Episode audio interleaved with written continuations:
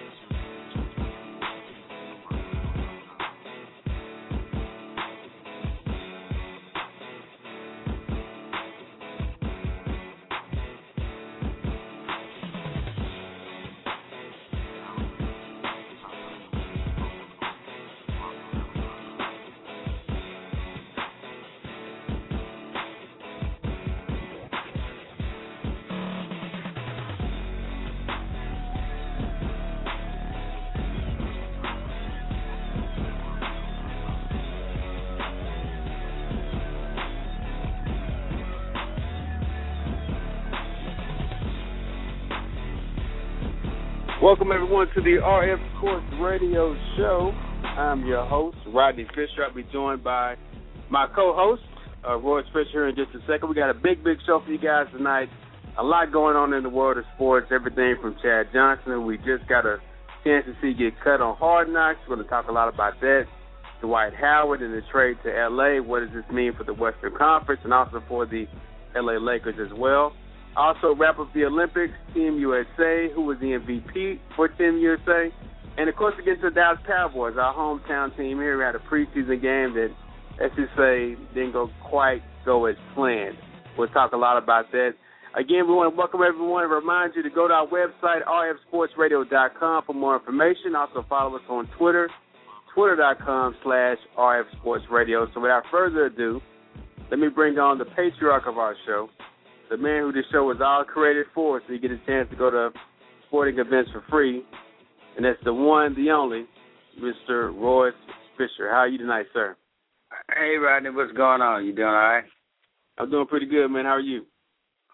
I, I'm doing great. I'm kind of having withdrawal from the Olympics, man. I hate to see them go. I really enjoyed them. But uh, I, I think football season would take the place of that real quick. Yeah, I think so too, man. Speaking of football season, a lot to talk about on that front. So, where do we start? Do we start with who got cut, who's not playing? Uh, it, it's so much stuff going on. Twitter's a buzz, our website's a buzz. Some of the big stories, of course, being the start of a lot of new quarterbacks, new rookies, but also the start of our team here locally, and that is the Dallas Cowboys. And I know you want to let Oh, into me a little bit about how the Cowboys perform. I've got some, I've got some pretty unique things to say as well too. So I, I guess I should let you have the floor first because I have a special secret weapon on my side when it comes to the Cowboys. I'm not gonna say anything just yet, but but I'll let you go ahead and get your little little talk in before we go there.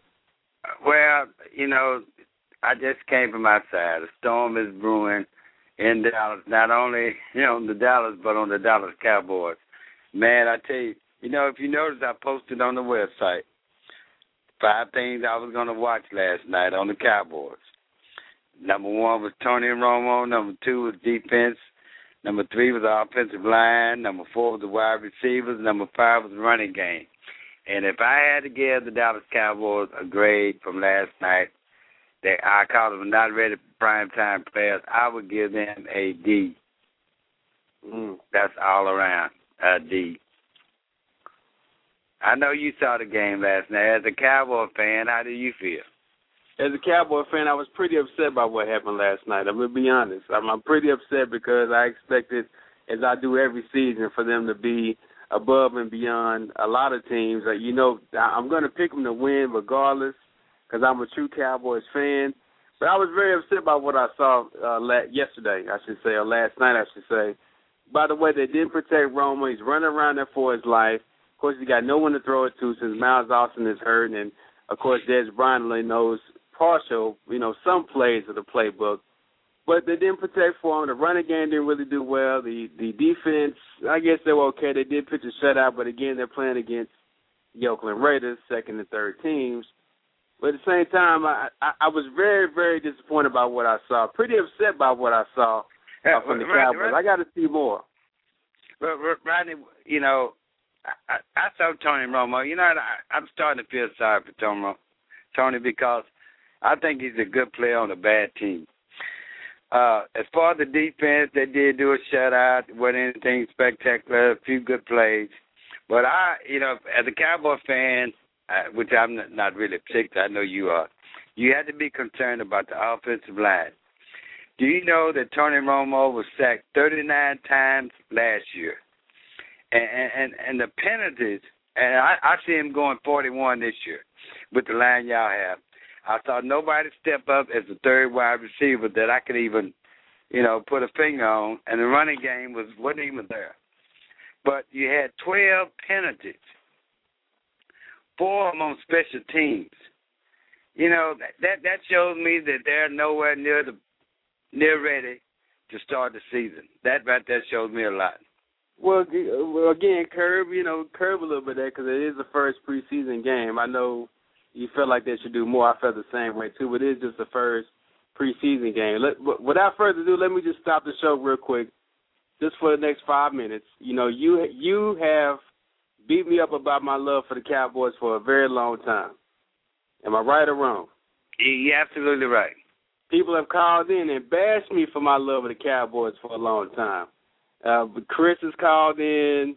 He's always bashed me about my love for the Cowboys. You, of course, have always wanted me to pick another team. And, and I know, and I know it's been. I think it's been unfair. That's, that's what I'm to say. It's been really unfair to be the only guy on the show that really has a, a true silver and blue blood mentality for my hometown team. So I had to bring on some extra help today. You need it. I, I had to bring on some extra help today. Let me welcome to the program Stephen Nagy, the author of 101 Reasons to Love the Cowboys. Stephen, how are you tonight? And 10 Reasons to Despise the Philadelphia Eagles and their fans. There you go. there we go. welcome to the program, Stephen. If you would, go ahead and give us a little background. Of course, you wrote a book about the Dallas Cowboys. Give us a brief synopsis of what this book is, uh, entails about the Cowboys. Yeah, you know, pretty much. I'm I'm 38 years old, so I've been a Cowboy fan, uh, even though I'm a Jersey guy since I was seven years old in uh, '81. So I put together, uh, you know, different reasons of uh, my love for America's team. Um, you know, obviously, in the uh, audio book, you're going to focus a lot of in the '90s. You know, when they won the three Super Bowls in four years.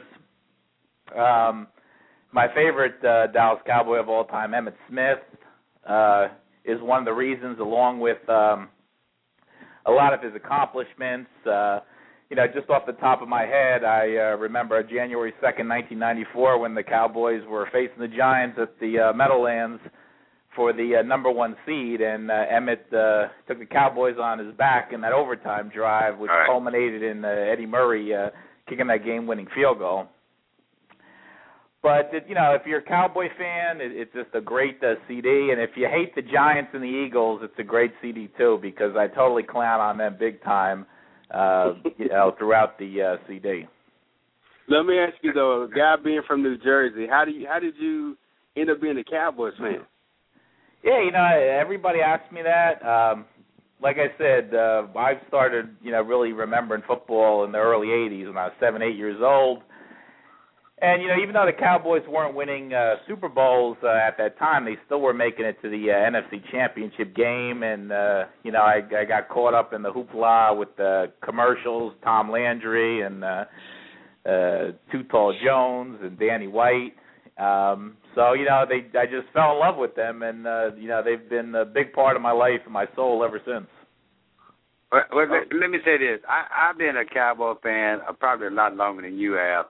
I, I'm uh, over fifty and under sixty, so I'm not going to tell my age right off the bat, but I'm somewhere in between that. But I, I I remember going to the first Cowboy game ever at at a uh, State Fair, Texas. It's where they played at the Cotton Bowl. So I, right. I've been a fan for a long time. And, and let me ask you something. you know, I've studied the Cowboys. I was a fan in the seventies and the eighties and the nineties.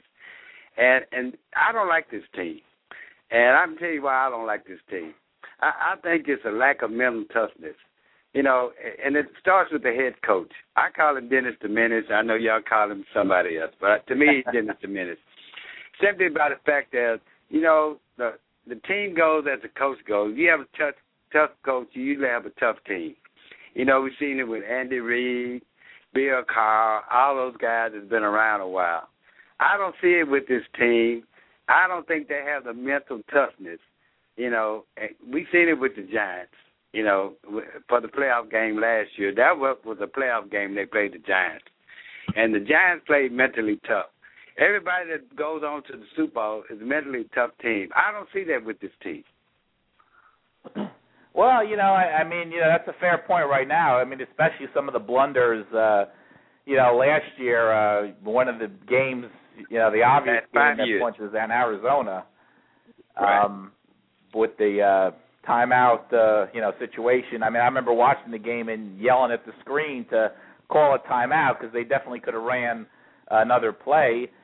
Um, you know, it's going to come down to, um, you know, like you were mentioning, one of the um, major concerns uh, still is the uh, offensive line. And, uh, you know, my two biggest concerns coming into this year were the uh, offensive line and, uh, as you also mentioned, uh, special teams. Because I remember back in the uh, early 90s uh, when the Cowboys were blocking three, four, three four punts right. uh, a game, and uh, Kmart was uh, running punt returns back. And uh, we really haven't seen that uh, in a while. Uh, the one big plus, though, is that they did address the uh, secondary, and that to me was the reason why the Cowboys couldn't hold on to leads, uh, especially when they're playing good passing teams like the Giants and the Eagles. And even back in 07 when the Cowboys were 13 and 3 in the regular season and had the one seed, uh, you know, they still were vulnerable to giving up big chunks of yardage uh, uh, through the air. So I think for the first time in a long time, uh, this uh, secondary will help. And also, they got to get back to creating turnovers and interceptions, which they haven't been doing uh, as good a job uh, with that either. I think that's going to be a big key in the season is trying to create more turnovers as well. We're joined by uh, Stephen Nagy, author of the book, uh, audio book, 101 Reasons to Love the Dallas Cowboys. So glad you joined me, man. I, I, I finally got some backup. I finally got some true Cowboys backup. wait, wait, wait, wait, wait, let me oh, say let this. finish. Let me finish. But, but Okay. before you go, we do have some callers calling in. We got people in the chat room want to ask you some questions and everything. Let me go ahead and bring on one of our callers here. Of course, let me first of all welcome another part of our sports team, Mr. Ryan uh, Henry, who joins us. Welcome to the show, Ryan. How you doing? Good, good to have you on. But before we get to Ryan, real quick, we have one other person that wants to get a comment in. Caller, you're live on RF Sports Radio. We're talking Dallas Cowboys. I love for the Dallas Cowboys. Go right ahead. Oh, we on? Yeah, caller five two six nine. Tell us okay, why you yeah, love the this Cowboys. is uh, yeah, this is you. You, I think you recognize my voice. This is this is host of Test Drive America. This is Chris Fisherkoff. I, I had to. I, I was listening in, and I had to come in and come on in this episode because I, I just, you know, I, I'm my ears are not believing what I'm hearing right now. Okay, so let me get this straight. We have you have backup, and and if I if I understand it correctly, you have a book, a hundred and one re- reasons to love the Dallas Cowboys. Is that correct? Yes, That's correct. reason to despise the Eagles and their fans. You're not an Eagle fan, are you, sir? okay. Okay. Okay.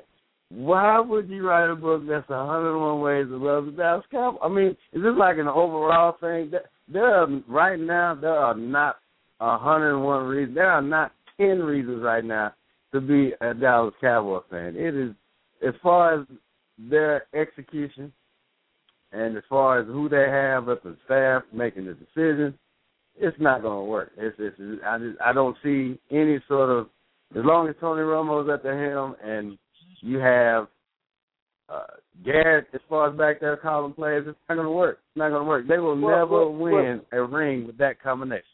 Well, in defense form, I think I think you're speaking mostly in terms of just an overall Dallas Cowboys, right? Not necessarily this this team. But that brings me to another question, though, Stephen. Before we uh, let you go, again, we're joined by Stephen Nagy, host, uh, the the author of the audio book, 101 Reasons to Love the Dallas Cowboys. Before we let you go, and I'll let Ryan get a question in as well. I want to ask you though, when you look at this team the way it's comprised right now, and you look at the teams in the '90s, of course, that when everyone loved the Cowboys. Do, do you see?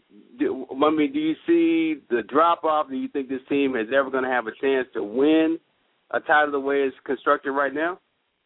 Uh, I mean, if the offensive line, I mean, like I said, the biggest concern I have is the offensive line because you know what they have to do is not only give Romo enough time to throw the ball, but um, you know they also have to give him enough time where he's not taking as many hits as as he has been taking the past because I think he's like 31, 32 now, Right. and um, you know one of the big concerns is that you know can he complete the whole season, and even if he's completing the whole season. You know, you, you noticed that last year in the final game, even though he played, he did get his hand dinged up the week before against the the Eagles. So, um, you know, if you're telling me the offensive line is going to play to a grade of a, a B or higher this year, then I'm I'm feeling pretty good.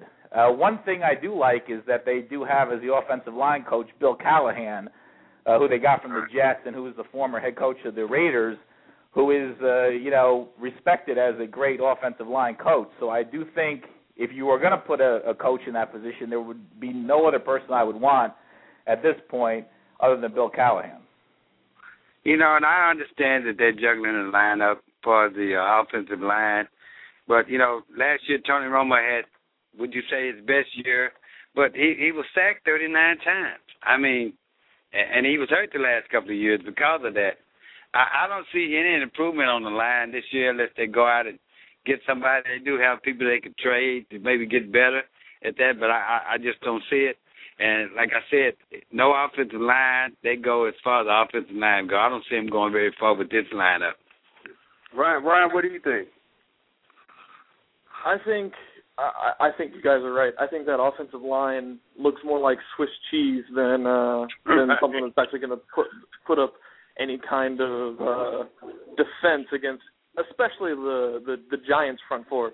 Like you look at the the front four that we have to deal with, it just in our division, the Giants are going to tear us up every single time. I mean, they, they didn't look good against Oakland, and Oakland does Right. not have a good defensive line. Like they are not anywhere near the the top of the NFL. And if we don't look good against Oakland, what do you think we're going to do when uh Pierce or Tuck or anyone else comes rolling through there? Yeah. But I, I think the real problem uh, that you guys mentioned that uh that it's Jason Garrett is the problem. I don't think I think it's Jerry Jones. I think Jerry Jones as general manager doesn't work. The team that we're winning with now is largely picked from people that we had during the Bill Parcells era. Tony Romo was brought in under Bill Parcells, Miles Austin under Bill's, Bill Parcells. That offensive line that we had three years ago that was pretty decent was all people that uh were brought in during Bill Parcells. But now now Jerry Jones has a little bit more pick of the personnel and it should be no surprise that we're not doing nearly as well. We got really, really lucky with DeMarco Murray for what the six weeks that we had him before he Right. broke his ankle Right. and we're hoping that he can string together that same kind of run over the course of an entire season. But I think the real problem comes down to to Jerry Jones. But you do Yeah. have to give them the credit because they got Tyron Smith in the draft. Yeah, no, that's what I'm saying. I, I I still ride with Jerry. I, I know he has made some some some bad judgment calls in the past, but there's one thing you can't say you can't say about Jerry. No matter how it gets done, he's gonna do it his way, and I got a lot of respect for him. Uh, again, before we let you go, Stephen, go ahead if you can. Let us know, let everyone know listening how they can pick up your audio book. Uh, I guess the easiest way is just to go to my uh, agent's website, Barbara Bauer Literary Agency. It's uh, bbla.com. Uh, you go on the front page, you click on to uh, our client's work, and you'll see the icon uh, right there. All you got to do is click on. We'll send the book out to you no matter where you are. And you can follow me at Nagy's Nest, the only nest where an eagle is not allowed to land. Uh, it's uh, N A G Y S N E S T. And also, uh, another fellow Cowboys fan, supermodel and actress Christy Bella Joyner. I recently wrote an article with her uh, to raise cancer awareness. So if you just Google her name, you don't even got to Google my name. You'll eventually see it. You should check out uh, that article too, because it's for a good cause, and you'll see me uh, in my suit there, holding my uh, Dallas Cowboy uh, CDs with my uh, with my couple rings on. I only got two rings on. I don't have five like the Cowboys. All right, no doubt. Thanks for joining us, man. Make sure you definitely come back during the season. Uh, I appreciate it. Have a good night, guys. All right, too, man. Right. All right, all right, right, now, right now, I have a question for you. Yeah. Okay. Okay, uh, you know, since we're talking about the Cowboys, uh, I want to hear your thought on the receiving core. No Dez Bryant, no Miles Austin. Do we have to Did- talk did about see- this? It's, it's so much yeah, I, stuff to talk about. last question. Where where is Miles Austin? Where has he been the last two years? Okay, well, uh, again, he's been plagued by a hamstring injury. We know that's why he didn't play during the preseason game, and I don't know, mate. I, I don't think it's necessarily conditioning, but it got to be something. I mean, he just had this hamstring problem, and he'll be okay. He'll be all right. He'll be okay. He'll be just fine. He'll be just fine. Now, talking about wide receiver, let's jump to a wide receiver that we know is going to be looking for a job if he's not looking for one right now, and that's Chad Johnson. We got a chance to just watch Hard Knocks where he just got cut by Coach Philbin in front of the world to see. And that was an eye-opening moment for me because Chad came in very apologetic. He knew he had made a mistake, and I think he was kind of surprised by the whole move from Philbin. And now that I look back on it when it when it broke, I was kind of like, okay, I understand what happened. But now I'm starting to think like maybe they made a mistake. Maybe it was a rush judgment call to really cut him like that. Uh, I don't- you know, you, I disagree. Go, go ahead. You, you can comment. I, I don't agree just because if, if you watch the first episode of Hard Knocks, I, I, he was already disturbing with the team at you know from get go. He had to put him to the side and talk to him. I don't think that conversation they had was meant to be heard uh, or seen on tape. But uh, having said that, you don't want that distraction this early with your team. And really, the guy hadn't done anything to give you reason to keep it. He didn't do anything last year. He hadn't done anything since he's been there. He just been lied and boasters. I I I agree. I I agree with that. I don't think that he doesn't bring anything to the table. Like if he couldn't do anything with Tom Brady passing him the ball, what makes you think he could do with whoever they decide to trot out in Miami? Uh, I guess it's, it's Tannehill now, uh, Yeah. or whoever has a starting job down there. But he was just going to be a long-term, season-long distraction. They signed him at the beginning because they figured, hey, if he is a fraction of his former self, he's still an upgrade at the wide receiving core. But the moment that he decides to headbutt his wife, that's when he immediately becomes more trouble than he's worth. Well, have you met his wife? She, I'm I'm not trying to call anything different, but she's fought everybody on the show. So get those two together, I'm not surprised. But uh, you know, it was unfortunate it happened. I was pulling for Chad. I really was pulling for Chad to make it this year. But uh, you know, from what I saw in training camp, he couldn't even make separation from the defensive backs. I mean, he wasn't the guy getting open. He wasn't the guy making the plays. Matter of fact, he was the the, the worst receiver out there on the field from what I saw. well, they're only going to highlight the they're only going to highlight the passes he dropped. Now let's be honest. He he is a he was a number one option on offense. Until we know what Ryan Tannehill can do, him and Reggie Bush the only two offensive options that they really have in that offense for the Dolphins. I mean, Chad was being Chad because he was having fun again. When he went to New England, we all know he couldn't say anything. He had to follow the Patriot way. He kept his mouth closed. But when he got back to Miami, to his hometown, he finally felt more comfortable. He was able to be Chad Johnson again, be loud, be boisterous. That's when he's at his best. When he had his best season was the season he was putting on the show after every touchdown. That's just, that's just what When Chad put- Johnson does. You know you're going to get that. When he had his best Yeah, season, but not- 28 years old. ahead. Like he was never Yeah. a very good route runner. He was always a much better like he was always a speed guy. And now he's not fast enough to even get separation from like the rookie uh defensive backs that are defending him in uh in Miami training camp. His the ta- like the talent, the the knowledge of the game is there. He's not he's not fast enough. He was always just a speed guy. The only reason why he did well you're those years right. in uh, Cincinnati is because he had Carson Palmer passing to him and T.J. Houshmandzadeh lining up opposite him. And Houshmandzadeh is actually a decent route runner. He has someone to go into the slot and take out and force those safeties to come down to give him that fly route. And I, I agree with everything he's saying. Uh, you know, Chad Johnson in Cincinnati was a star. Now, if you can, Tom Brady has made everybody that's come to the Patriots a better player, and, and you know he's a quarterback guy. They're passing defense, passing offense, and for him not to do anything in New England had to tell you something, Rodney. Well, I understand it, but again, he, he's coming to a situation, doesn't know the playbook. We all know how complicated the New England offense can That's be. no excuse. The offense wasn't catered towards wide receivers; it was catered towards tight ends.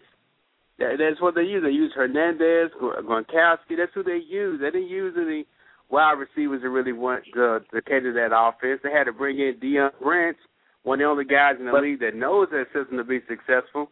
It, it, you know, the thing with Chad is Chad is Chad's a good player. Chad's a good player. But- now he could have he could have really took this time his first year as a head coach to take a stand, stand by a player, and win over some of those players in the locker room. I think he's going to make more players really kind of you know not look at him as uh, as a good coach by his move of cutting Chad so early before we know all the facts before we get due process. He just made a decision right off the bat. Rodney, you mean to tell me that Deion Branch, I mean Branch, and uh, excuse me, you mean to tell me that Rand, uh, Randy Moss and Branch didn't flourish in New England? Well, yeah, they did. They did. We're forgetting one Wes Welker. Like Right. he caught he he set an NFL record for receptions in a season uh in that New England offense. He had what 142 last last season. Right. He Right. he has absolutely flourished in that New England offense.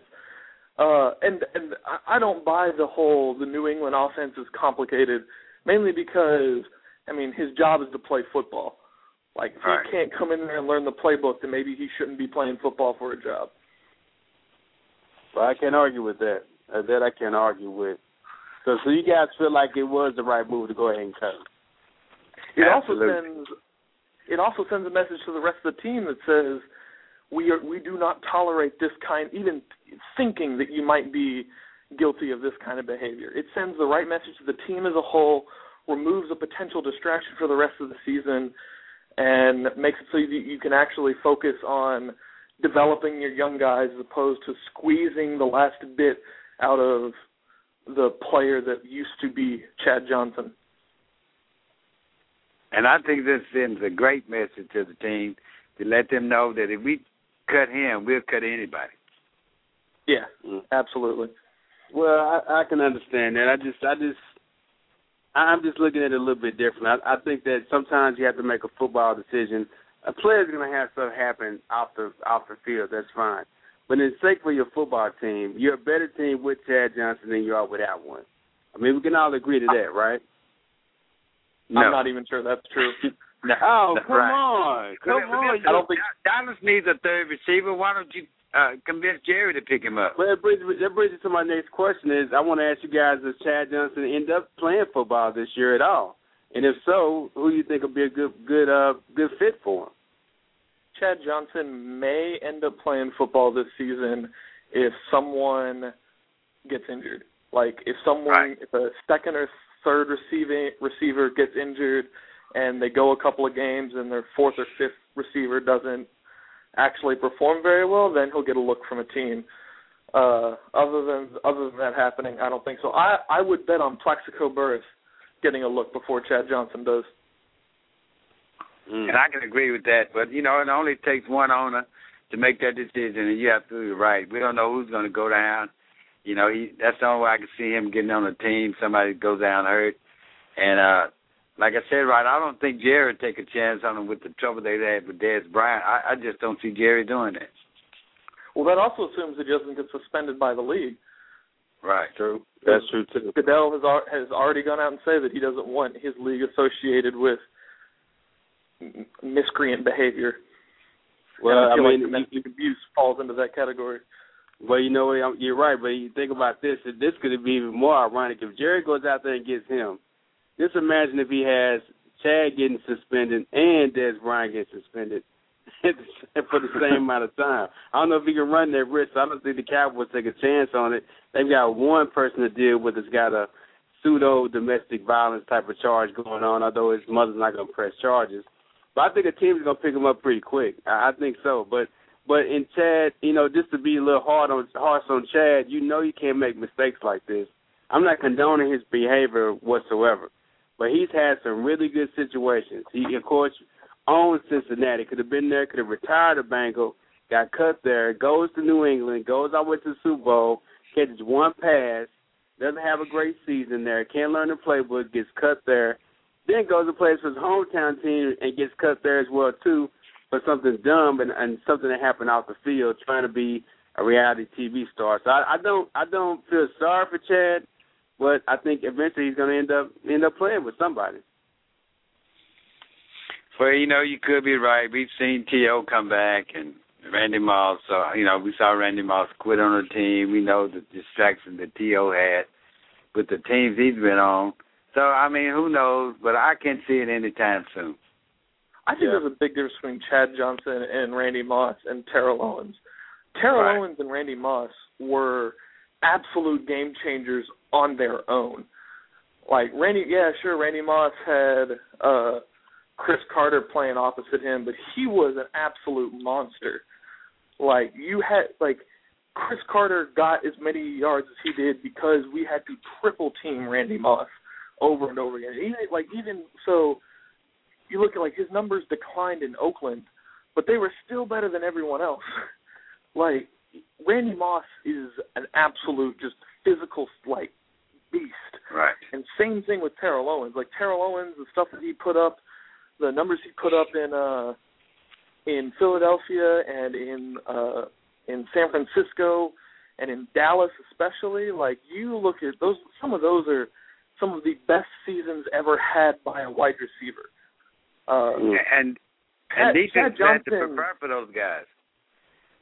Yeah, Chad Johnson never had really that type. like he put up some good numbers, but never he was never really that game changing talent that Mm. Randy Moss like you, you never looked at that and said, Okay, we only have to cover Chad Johnson Right. and then we can shut them down. You'd say we have to cover Chad Johnson and Houshmandzadeh is gonna gonna gonna ding us up a little bit and then they're gonna dump it off to uh can't remember who the running back was at the time. But like they had they had a pretty so, like solid offense all around. It wasn't Mhm. all Chad Johnson. Yeah, yeah. So I well, think- I, I don't I can attest that. Okay, I, I don't think it's fair to draw the comparison. I think that's giving Chad Johnson too much credit. Yeah, I agree with that. I agree. I, I think Chad's a great. I think he'll end up somewhere. We'll find out if he has anything left, and probably find out this season if he has something left. Let's jump into the NBA real fast, fellas. Uh, Dwight Howard, the trade goes through. We knew it. I knew it was coming. I think some of you, some of the people, I know Royce didn't think it was coming, but it did finally come down. They do get the trade. Dwight Howard's the LA Laker now. Of course, he's not going to re-sign until the end of the season. We know that as well too. But with this shift of Dwight Howard going to the Lakers along with Steve Nash, does that make the Lakers the kings of the West or even the kings of the NBA? I say they're the second best. I'm still gonna give a nod to Oklahoma City. But how in the world did the Lakers pull that off? And what in the world was Miami thinking not to take Paul Gasol? A- You mean, uh, Orlando. Seen yeah, after what I've seen him do in the in the Olympics, for them to just give him away and get nothing in return, I, I don't understand that. I think the general manager in Miami needs to be fired because that was a bad. You, you gave away the best center out there now, and you got nothing in return. He got a bunch of twenty to thirty draft picks and a couple of second Right. rounders and not a whole lot else. Like LA absolutely made out the, like a bandit. They were going to make out pretty well if they landed Dwight Howard to begin with, but not having to give up Pau Gasol, Right. I think it put them. I think it puts them in the like probably the best team in the West. Uh, I don't think they can beat Miami. I think it really depends on how hungry LeBron is come NBA Finals time. I, I You know, I you know what I think. I, go ahead. I'm sorry Go to ahead. off. I was gonna say the reason. I mean, I don't think that Steve Nash can guard Dwyane Wade, and No. so like No. it all starts and stops at the point guard. I think offensively they're a better team. Defensively, I don't think they're as good. Dwight Howard going to the Lakers, la- gentlemen. That is that is what we call tradition. Okay, this this is what happens. Every big man, seven footer with a with a skill, considered to be one of the best at the time. They all go through L.A. George Mikan, Wilt Chamberlain, Kareem Abdul-Jabbar, Shaq, and now Dwight Howard adds his name to that list as well too. It, it, it's tradition. It had to happen eventually he had to go to LA and play in the purple and gold. Now, does that make them the best team in the West? Perhaps Not it necessarily. does. Now, now the the thing is, you got you can't count Oklahoma City because if you're looking at USA versus Spain final, four players in the starting five of Oklahoma City were playing. Four out of the starting five. But you look at the Lakers, they they could have easily had had four in the starting five as well. Uh, at least uh, they had two players. Could have had two players uh, or more if Dwight Howard would have played. They would have had three players in the starting lineup for that game. But Oklahoma City had four, four young guys in their starting lineup playing in their Olympic final. It tells you just what kind of talent they really have. But can they afford to keep all four of those young players next season, season after that? The Lakers are pretty much wrapped up. I mean, they might not do it the first year, but I see them definitely getting it done by that second year. For that reason, I am giving Oklahoma City a nod because you did say they had the four four players in the Olympics. But you know, we've seen this experiment in LA before with Karl Malone, Gary Payton, uh, that team, and they didn't win a championship. So who's This to is say nothing that like that, though. This is nothing Uh, like well, they, they they were all all stars. Every one of those guys I named are all stars, and and that's what you have on this team now. But who's to say that it's going to work? Uh, even if they can play well together, and like I, I agree with uh, what he said earlier about Steve Nash is not a good defensive player. So, uh, I mean, you, you got two or three good players, but so does every other team. I, I don't think it's fair to draw the comparison between this team and that Karl Malone Gary Payton team, which still made it to the NBA Finals, mainly because Karl Malone that was his last year in the league. He was a hundred years old when he was Yeah, playing for the Lakers. right. Dwight Howard is how old is he? Like twenty four. Like Yeah. he's young. He's in the he's Well, in the well, prime Kobe's of old. his career. Kobe Who? Lowe, Paul Gasol, he's up there. Steve Nash is definitely up there. So you do have a how- nucleus of old and new, like the last team. I mean, Pau, Pau Gasol is uh he's he's up there, but he's still he's closer to his prime than he is to being retired. And Right. Co- Kobe's up there, but I think if you take some of that offensive pressure off of him, which they certainly do with Steve Nash and uh and Dwight Howard like banging down there in the post, you suddenly you actually have like point guard play was the weakest like the weakest part of Right. LA's game last year, and you upgrade from uh what Steve Blake to Steve Nash. I get. I, I'd rather. I, I'll tell you which Steve I'd rather have, and it's not Blake. Right. and, and you know, on that, but I, I, uh, I'm still gonna give the nod to Oklahoma City uh, because they are young, they are talented, and they did keep the nucleus of this team. They've been to the finals. Uh, we saw the same thing with Miami. Uh, they went to the final, they didn't win, but I think Miami, uh, Oklahoma's gonna be a better team this year. And I'm not ready to crown LA champions yet, not just yet. Well, let's talk about uh, Team USA. We just mentioned how a lot of these players that we're talking about are teams have players playing in this final. Team USA does get the gold medal. They beat Spain 104 to 88. In your opinion, Royce, I'll start with you. Who was the MVP for this uh, USA basketball team? Oh, Kevin Durant, without without, without a question. Uh, I thought Carmelo Anthony and you know a lot of guys had a good uh, Olympic series, but Kevin Durant, I, I got to give him 156 points, the most ever scored by anybody playing Olympic basketball. And I tell you, his his shots counted when the when the USA was running behind or even uh, in danger. He hit the big shots, and I thought he was the MVP of the Olympics. And Ryan, what do you think? Well, who's the MVP?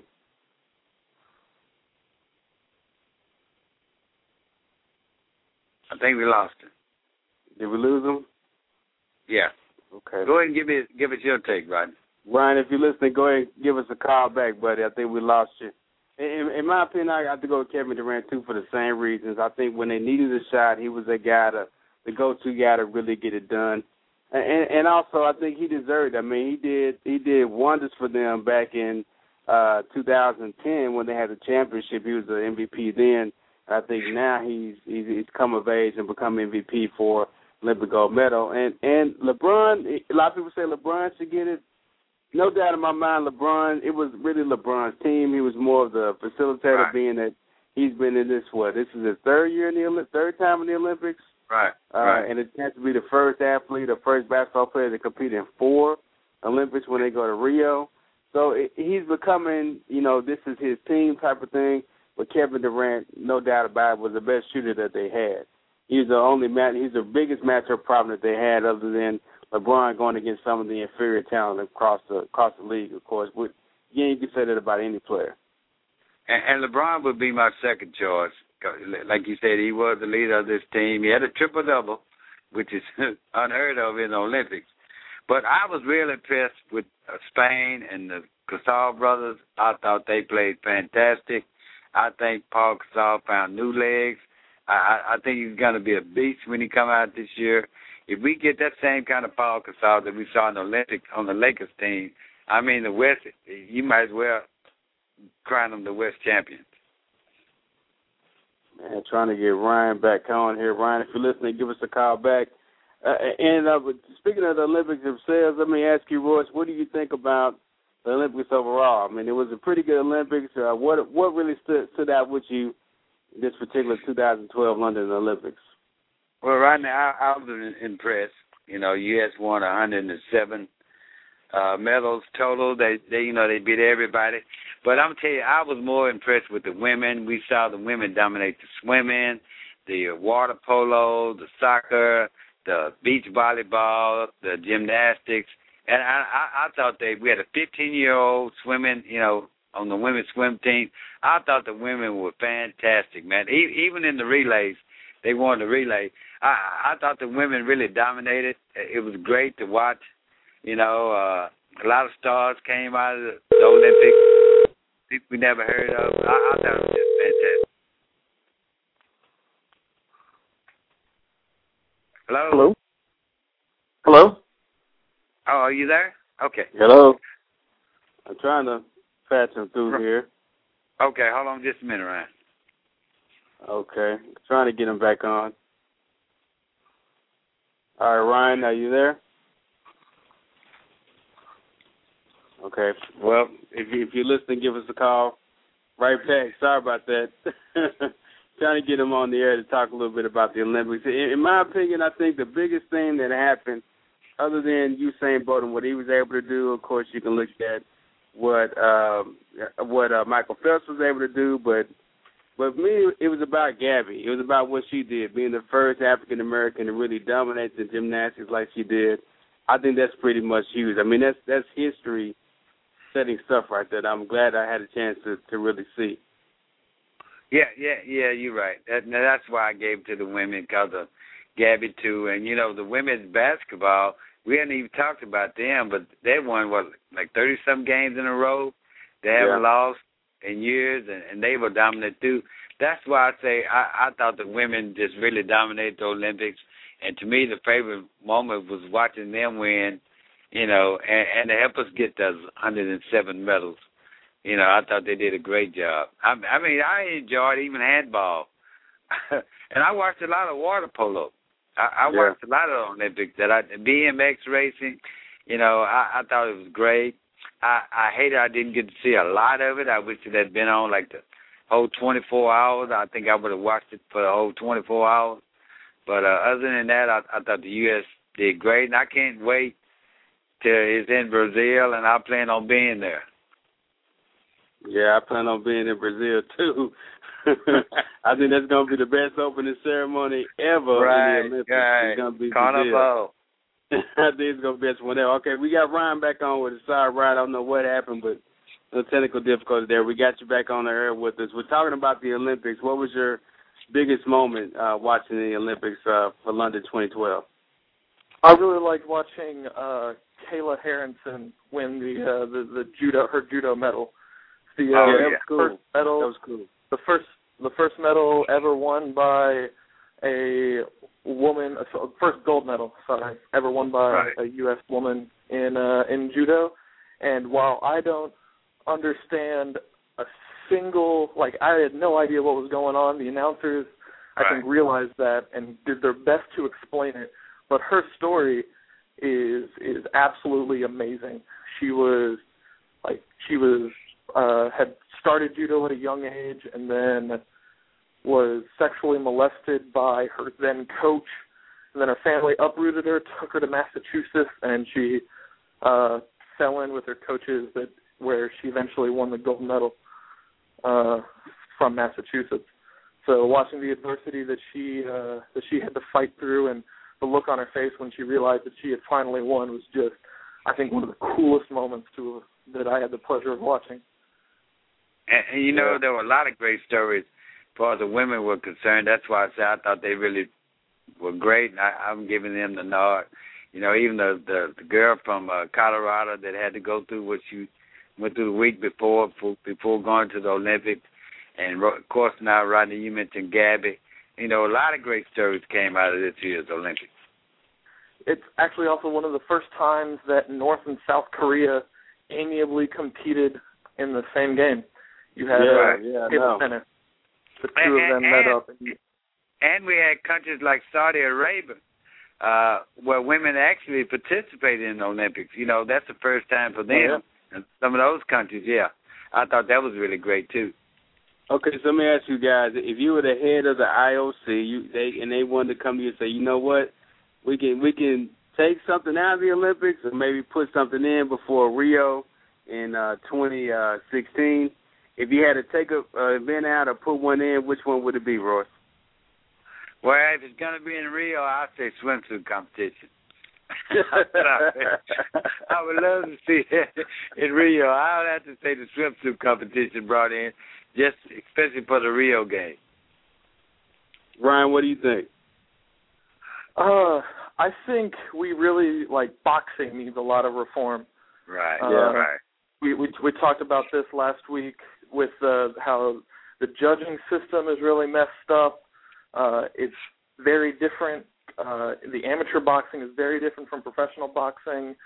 Uh, there needs to they either need to do something to reform it or maybe bring it in line, remove some of the potential judging errors that could cost people medals. Uh, something needs to be done about that before we have another Olympic Games, and maybe they're working on a solution.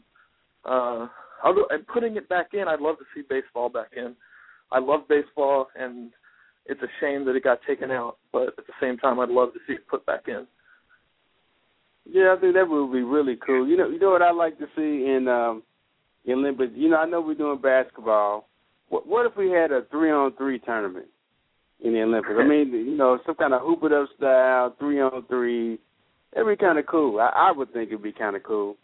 And then, and then I, I didn't realize this until someone brought it up to me today. You know, back when the Olympics started, you know, one of the biggest events that they used to have was tug of war. Right. I mean, just just imagine having tug of just imagine having tug of war against another country on the beach in Rio. You know that that would be kind of cool to me to have tug of war. And you know, they just about put in just about every sport there is in now. You have Yeah. BMX, you have skating. I mean, you have the handball was really fun to watch. I, you know, I, I hadn't seen that before. I thought that was took me a while to get on to it. But but you're absolutely right. I agree with him about the boxing. It was some of the worst officiating I've seen in the Olympics, and I, I I think we got robbed in that. And I, I would like to see them overhaul that. You know, before we go, I wanted to acknowledge uh, uh, Ryan uh, Henry. Of course, you can follow him on Twitter at the underscore Ryan Henry. And you wrote an article last week about the MVP race for both the both the American League and National League. We got a lot of lot of responses back from. Uh, matter of fact, we received an email from a gentleman that wanted to know uh, why you thought some of the names. I think he said you left out a name. I'm trying to find the guy's email real quick. Uh, I think yeah, he was asking about uh, Mike Trout. You have Mike Trout as your number one person for the AL MVP, and I don't know why, but he seems to think that you should have our own Josh Hamilton as number one. Oh no, absolutely not. Uh, Josh Hamilton needed to not bat below the Mendoza line for all of June and July. If he had kept up what was going on in April and May, then absolutely he's having an MVP type season. But he he was barely batting his weight for the last two months, and he's seen a little bit of a resurgence. But you look at what Mike Trout's putting together down there in uh, in L.A., and I don't see really how he can be touched. He is he's batting almost 400. He's probably like he is the the best the best shot for someone to win a triple crown this year. He's he is and, just and, blowing and it up. Question. And I, I can agree with that. And I have a question right quick. I know it's what what has happened to the Rangers? Why have they fallen off? They're not getting uh, consistent production from their pitching staff, and their their the lineup actually isn't hitting very much. So you see Right. kind of a a dual slump, which usually you would you would hope that if your hitters are having a slump, your pitching would step up, or if your pitchers are having a slump, maybe you get a little bit extra run support in there. But we're just not getting those timely hits. You're watching uh, Mike Young actually fly out, which isn't something he did all of last year, and he's done it a few times this year. So you just watch Mike Young not hitting those those same clutch hits that we're accustomed to seeing. Uh, Beltre is. I feel kind of sorry for Beltre. I say our, all of our hitters are, are in a slump. Beltre, if if if there was going to be a Ranger that's in the MVP discussion, it's Beltre, not Hamilton, just Right. because he has been producing at a high caliber all season. Uh, or I mean, Andrus would be the other one, although he had his own little hitting slump a few weeks ago. But you're just No, I not think- seeing those. You're not seeing those same clutch hits, and the pitching isn't quite up to par. You're watching Dempster just getting absolutely blown up Right. by whoever Yeah. he pitch against. I mean, two out of three games for Dempsey that he's given up eight runs in two out of the three games that he's pitched. I mean, that- we make a trade for this guy. He's, I mean, I'm thinking he's gonna help us push us over the edge, and he hasn't really done much to really help us. He got that run support that first game they gave us the win, but ever since then, it's you know, that that like the last game they just played that that was against the Yankees. He he did a terrible job. Right. And I, one Right. thing I want to one thing I want to ask you about about the article you wrote is I have one disagreement with you, and that's in the National League. I think there's no doubt in my mind it's got to be Andrew McCutchen, the number one guy. He's got to be he's got to be the MVP for the National League. What he's done, not just for his numbers as an individual, but just for the, the Pirates alone. You know the way he's kind of brought them to the forefront and and the stuff he's been able to do this season, I think I think it's just inevitable that they're going to give it to him. I I mean I actually agree with you. In my, in my final paragraph, I he's the he's my National League pick as far as who the voters are going to go for. But the reason why I have Braun up there over McCutchen is if you look at them statistically, they're having very very similar seasons, and Braun doesn't have nearly the type of lineup protection that McCutchen says. Like Pittsburgh is blowing up, and McCutchen's granted is a very very large reason behind that, but Braun has no one following him. Granted, I really don't think they're going to give it to Braun because of the performance enhancing drug allegations that haunted him uh, during this past off season, and in fact, he probably shouldn't even been playing had it not been for a favorable appeal. Uh, otherwise, he would have been out what the first hundred games of this season. Right. Would have Right. gotten the Manny Ramirez treatment. And so, Yeah. because of basically because of those allegations, I don't think that voters are going to give him the MVP award. That's for sure. So I, I, I mean, I agree with you. I think McCutchens is going to win it, but I think if it went to statistically who's doing the best, I think the lineup behind Braun is more lacking than the lineup behind McCutchen. So it's just like that that little hair of a difference. Yeah, yeah, I can understand that. I can understand that. Well, guys, we do have a tweet from Ocho Cinco. I've been trying to send him some tweets all day. We finally have a tweet from him. We tweeted this uh well a little while ago. He says, I haven't had to tread water in a long time. Special thank you to my fans, family, friends for keeping me afloat. So he makes a statement. Now his wife on the other hand has decided to make a statement as well too. And she's went ahead and filed for a divorce. She also said that Chad needs some help and uh well, I, I think I kinda guessed that she would take this time to kinda enhance her brand. I guess the best way to put it. Yeah, you know, you had to be suspect about their marriage to begin with. They met on tweet, and, and they their whole romance played out in front of the public eye. You know, it's unfortunate that it happened. You know, they wasn't married what a couple of weeks. Yeah, uh, July yeah, we got married, and uh, you know, I'm not surprised. But you know, we've seen this. It's unfortunate for Chad. And I, I think she's gonna really ride this thing for the publicity. So uh it canceled their show though. The show was scheduled for September the third. I, I know that's gone. But uh you know, football season upon us, Chad's gone, we have to move on. There's a lot we're going to talk about in the future, a lot of quarterbacks I saw uh that I was impressed with and we have to get into that on next show, Rodney. Yeah, no doubt about it. But before we go, I want to thank everyone for listening. Remember go to the website, rfsportsradio.com, to follow us there. Before we go, real quick, let's go around. Starting with you, Ryan. You saw first week NFL preseason. What did you see that really surprised you? Who are you excited about watching this season? Uh, I'm excited to watch Andrew Luck this season. He uh, he had a terrific first game. Now the question is, is he had, did he have a terrific first game in the same way that Peyton Manning had a terrific first game, or did he have a terrific first game in the same way that Ryan Leaf had a terrific first game? Ooh, ooh, good So, one. That sounds so like a, I- a juicy article, my friend. so I'm I'm looking I'm looking now. Granted, I don't think he's going to go the Ryan Leaf way because there's some other issues that uh, that were following him around. But Andrew Luck is the person I'm most looking forward to watching this season. There's three people I'm looking at. Andrew Luck is one of them. I have to agree with him on that. Robert Griffin is third, and Peyton Manning in Denver. Those are the three things that I'm going to look for.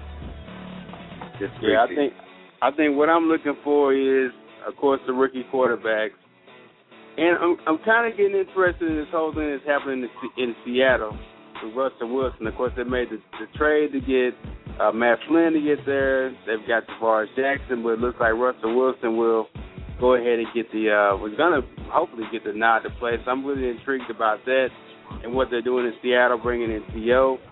I'm also intrigued by the battle in Miami with Tannehill and how he's looked, and then of course Arizona. I don't, th- I don't think they even need a quarterback in Arizona. They have nothing, nothing in Arizona. They got the best wide receiver in the game, and no one is throwing the ball. So I'm a little intrigued by that too. But that's been our show tonight, guys. Again, tune in on Thursday night, 10:30 p.m. Same time, same way. Whatever you did to find us tonight, you can find us the same way again tomorrow. Until then, make sure you follow our website, rfsportsradio.com. Also follow Ryan Henry as the underscore Ryan Henry on on Twitter and follow us at RF Sports Radio. Until next week, you've been listening to Sports Talk from a fan's perspective when you want it. rfsportsradio.com.